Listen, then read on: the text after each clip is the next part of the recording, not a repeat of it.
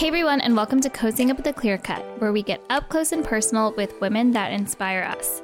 Today we're sitting down with the lovely Yola Roberts, and we discuss all things career, how to fail gracefully, how to pivot, and how to find your passion. Check it out.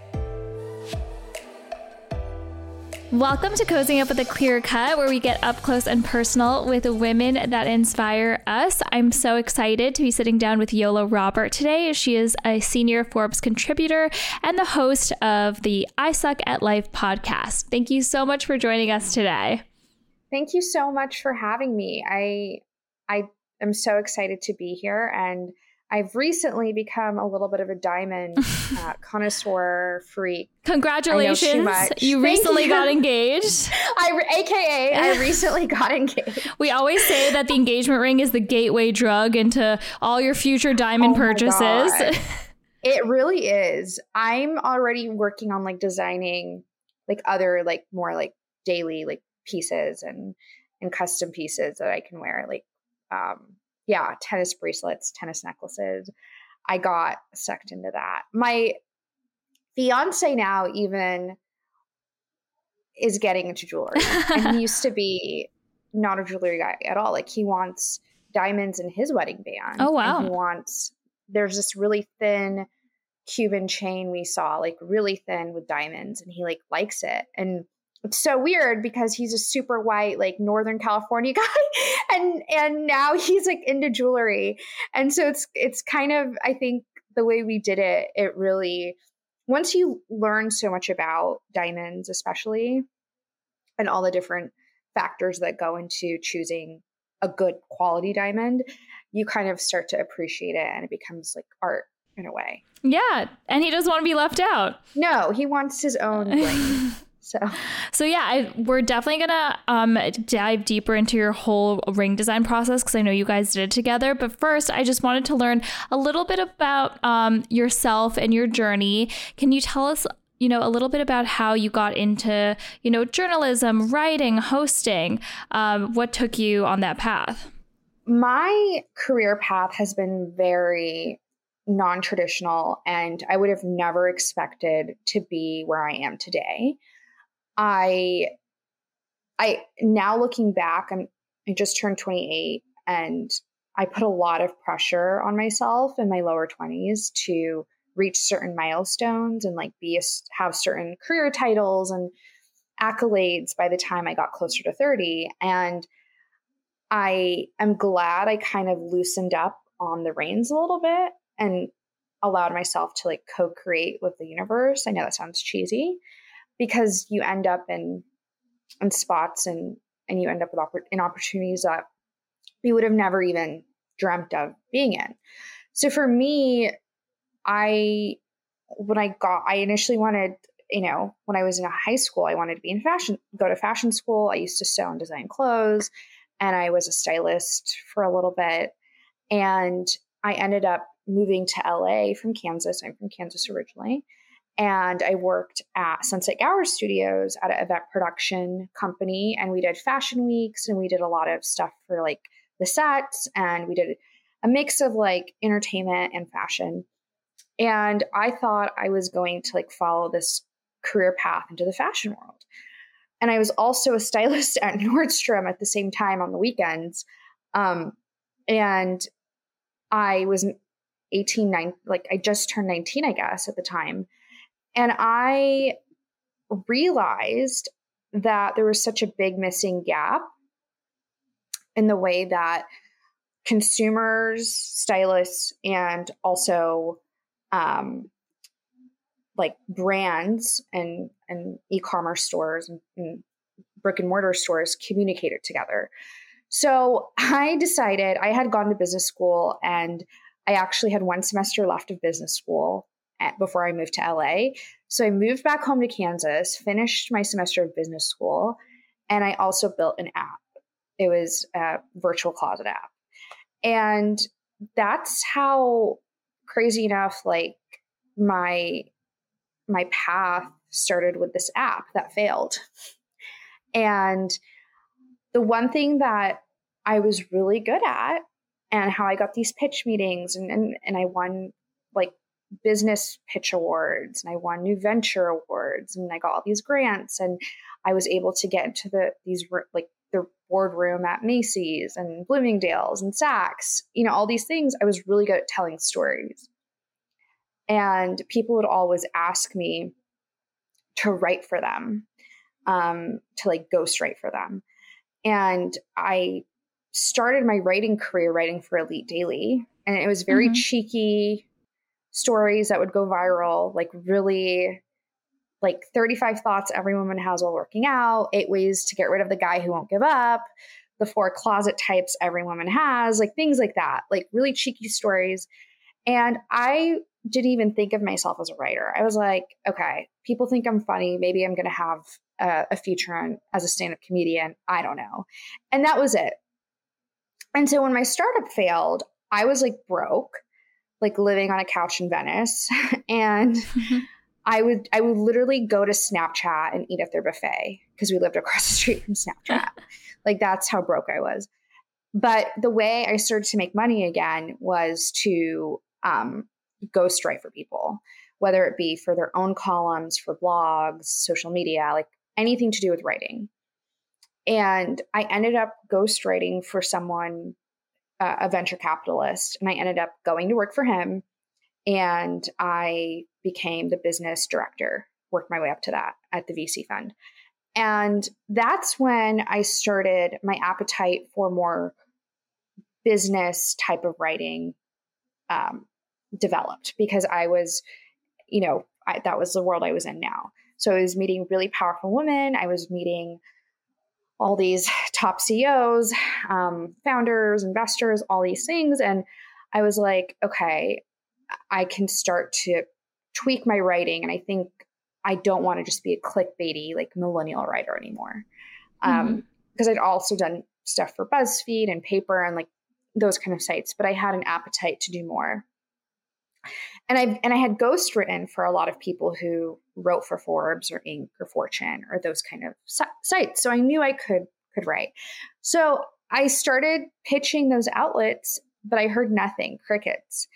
And I ended up leaving the fund and kind of just worked in music for a little bit, worked at a marketing agency. And it happened that I ran into a Forbes editor at an event, and I told her I deserved to write for Forbes. And she thought I was crazy, I think. And we emailed back and forth, and she was like,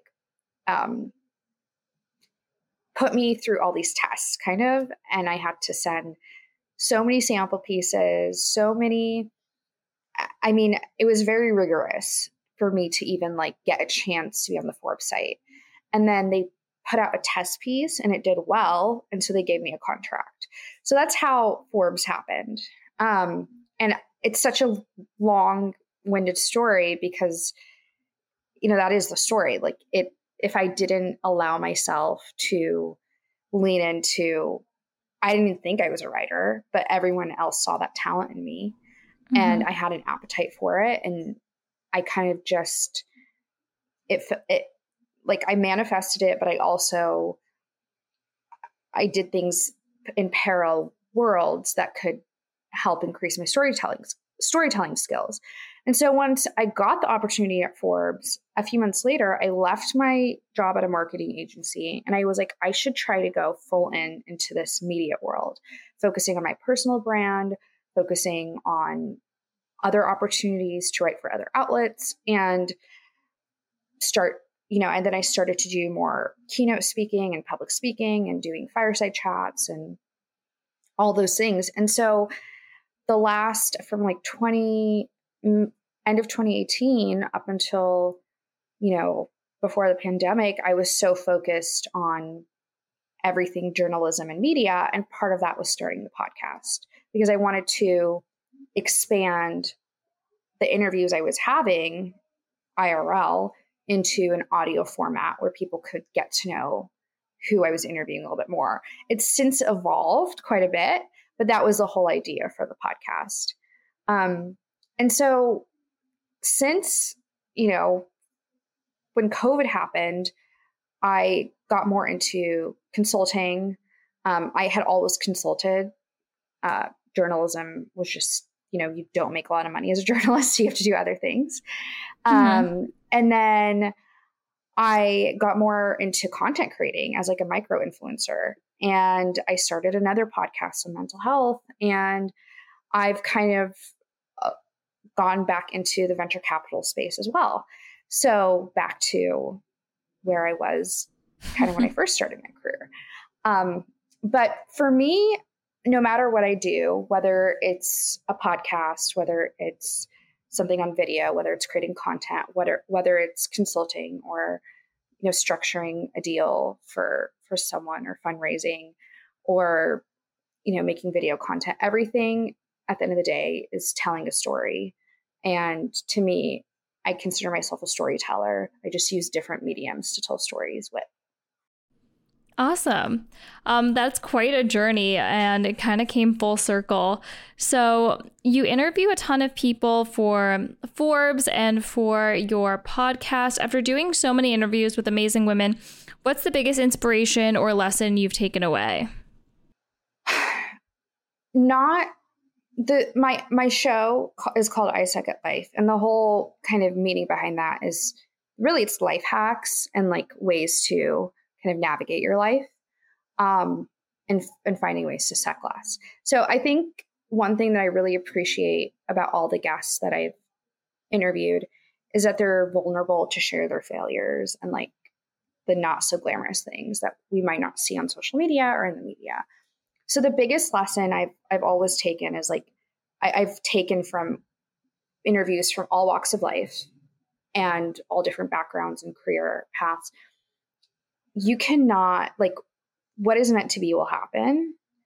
And you can't look at failures or setbacks as like the end all be all. Like those are just little curves in the road that will pivot you in the right direction. And I think the most successful people are able to move very quickly and adjust, adapt, pivot, move on from failures and setbacks.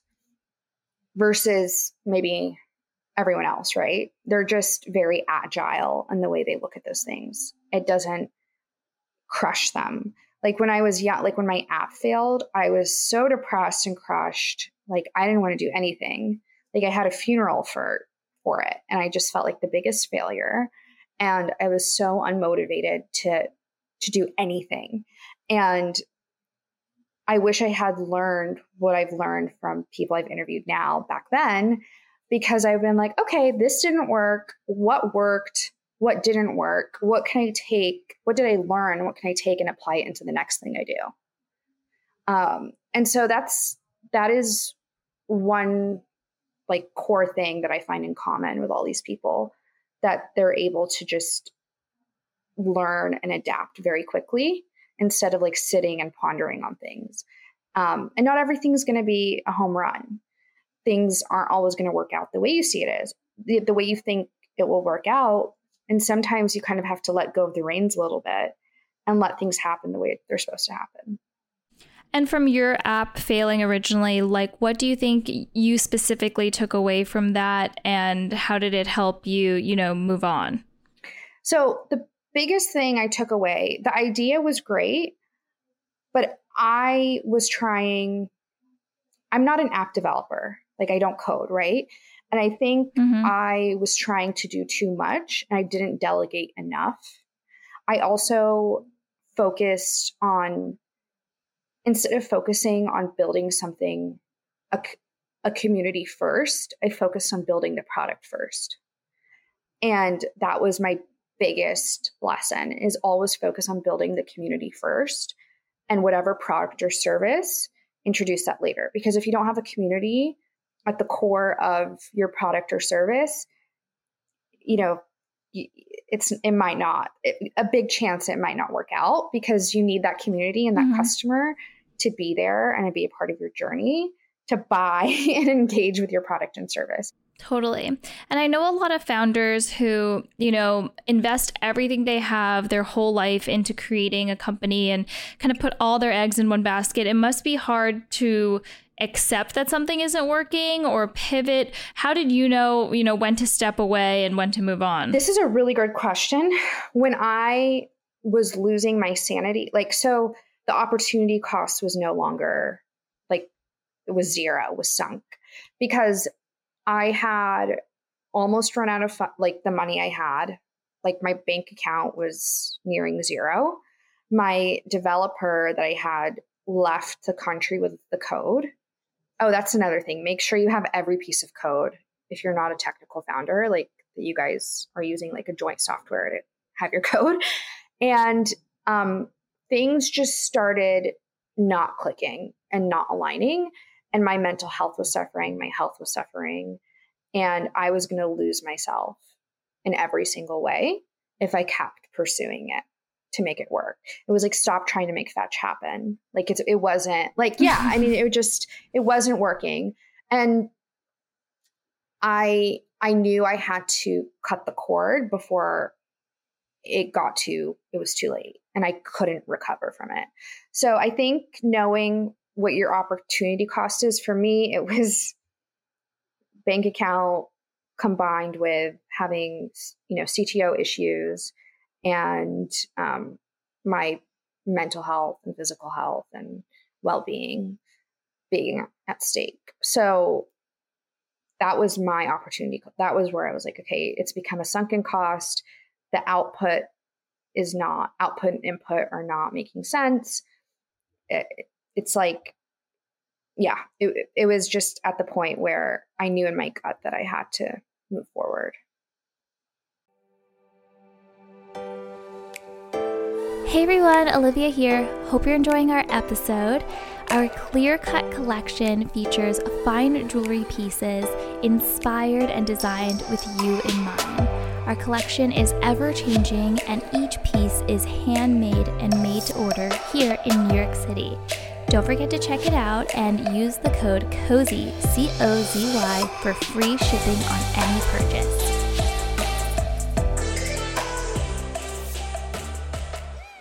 Yeah, definitely. And now when you interview, entrepreneurs, what is your favorite interview question to ask them?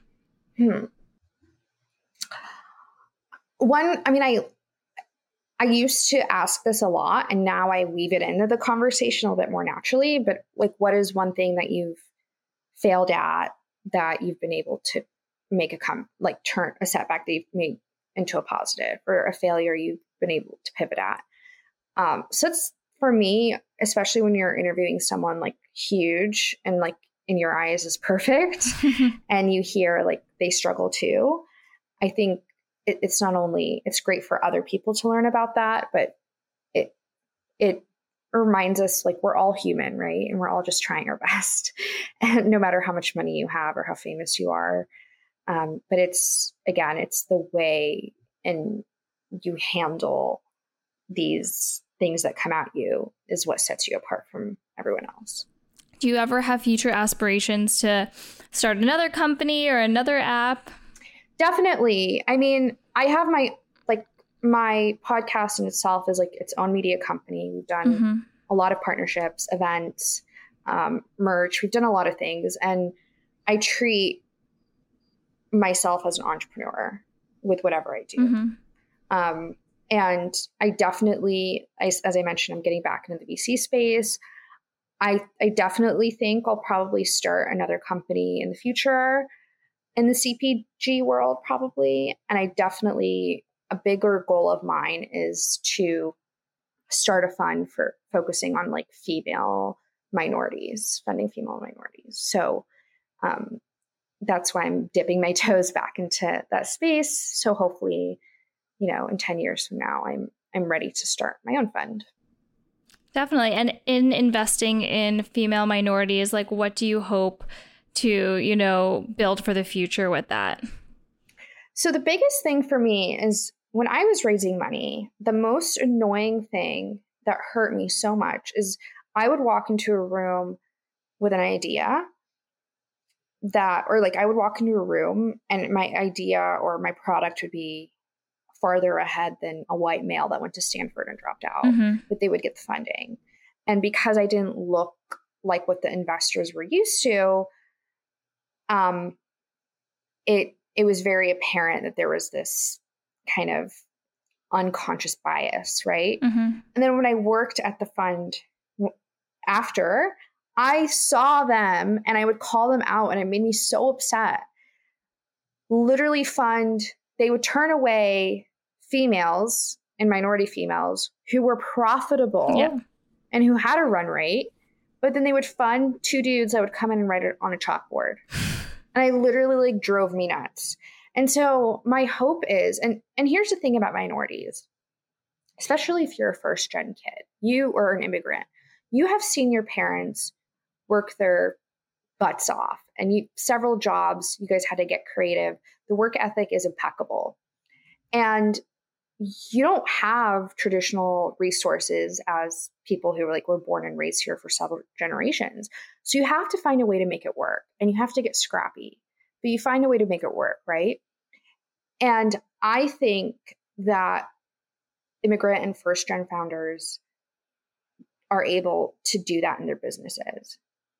And they're not, I'm not saying that if you're privileged, whatever, but you're able to take that same work ethic and implement it into a startup or a business.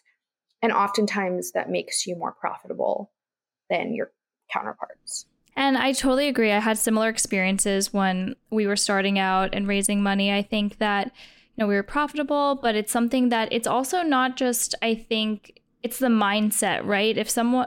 It's putting, a lot of people didn't understand our concept or wouldn't even, put themselves in our shoes. So I think it's the more perspectives you have, especially in the VC world or whoever is funding, the more you're going to get, more dynamic founders, more interesting mm-hmm. companies when there's just more diversity in viewpoints. And it's better business. The bottom line is better too. Mm-hmm. It's not just about being inclusive, but those moments, I've cried so many times after walking out of investors' offices, bawled my eyes out. I've even thrown up from how upset I was. And I remember thinking to myself, I have to find a way to this isn't right.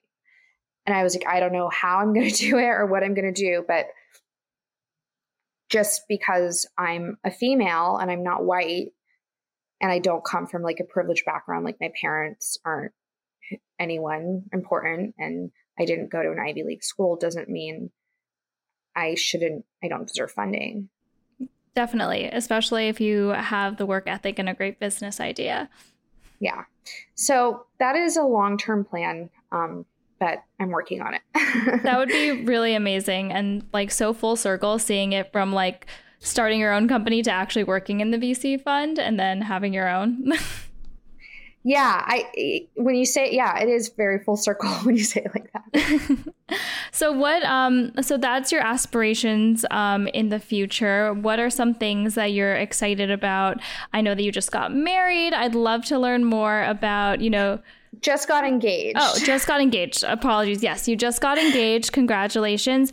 I know. Thank you. In our space, obviously, we work with couples all the time designing their rings. But traditionally, I just had this conversation last night with my mom.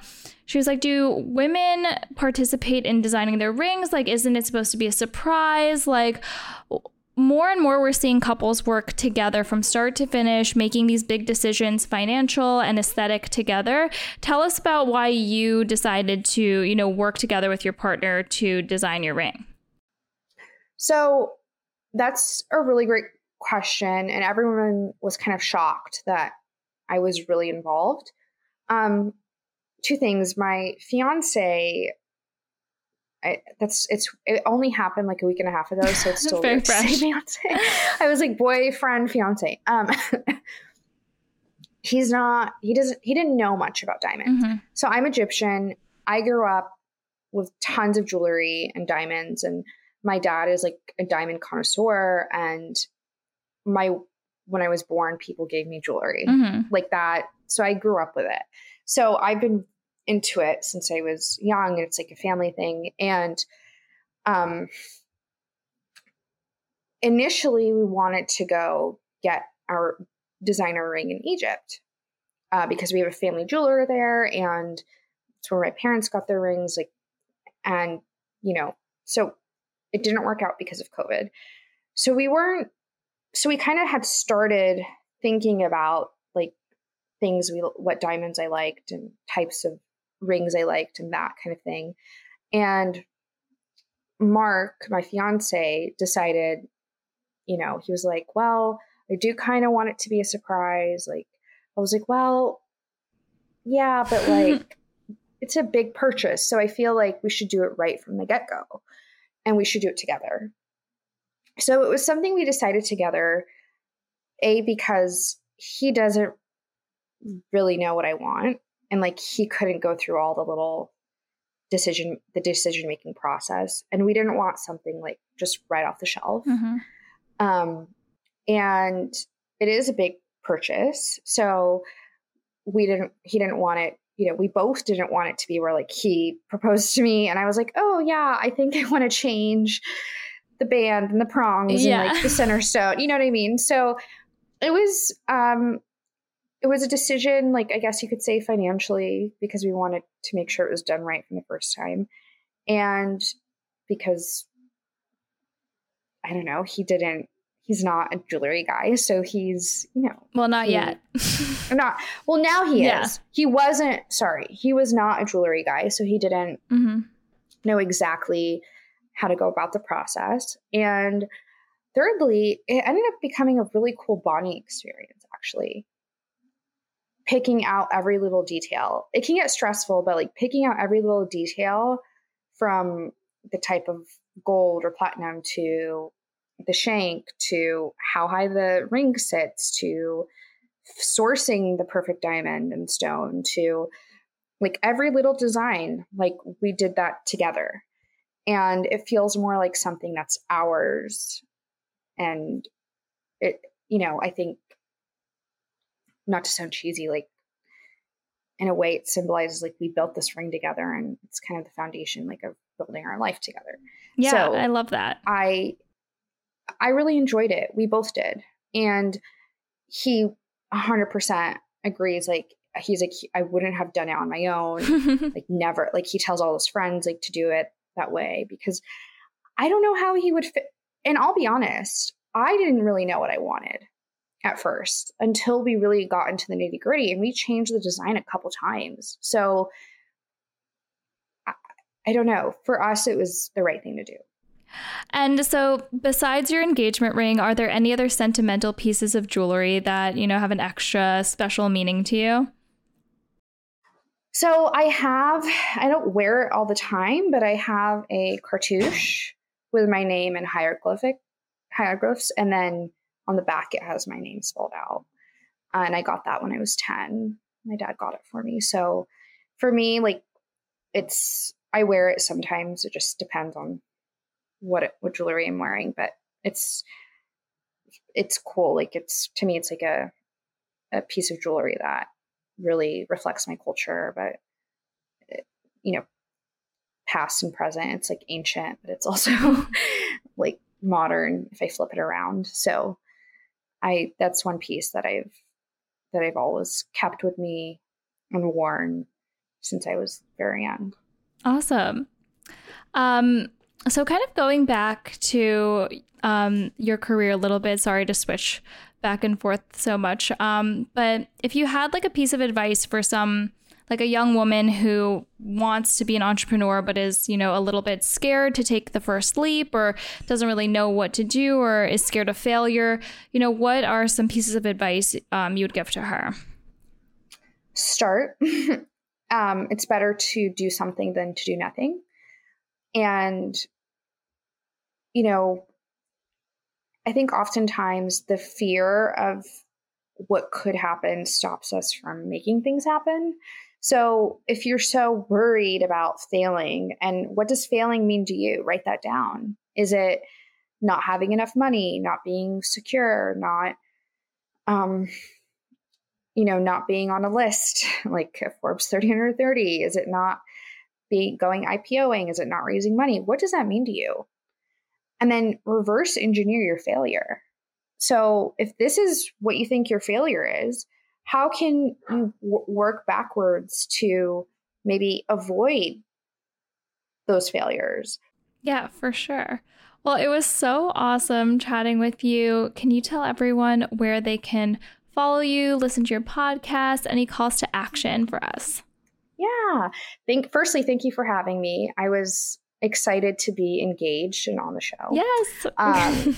Because, yeah, diamond connoisseurs. I'm going to do an episode about designing the diamond. So maybe you can be on it and help me. I'd love to. Yeah. You can follow me on Instagram at Yola Robert, and you can find my work if you just Google my name, Yola Robert, for Forbes, Elite Daily, Azure Report, and you can listen to my podcast, I Suck at Life, everywhere you find podcasts. And yeah, and if you want to see my ring, you can go to my Instagram because I will be posting more about it.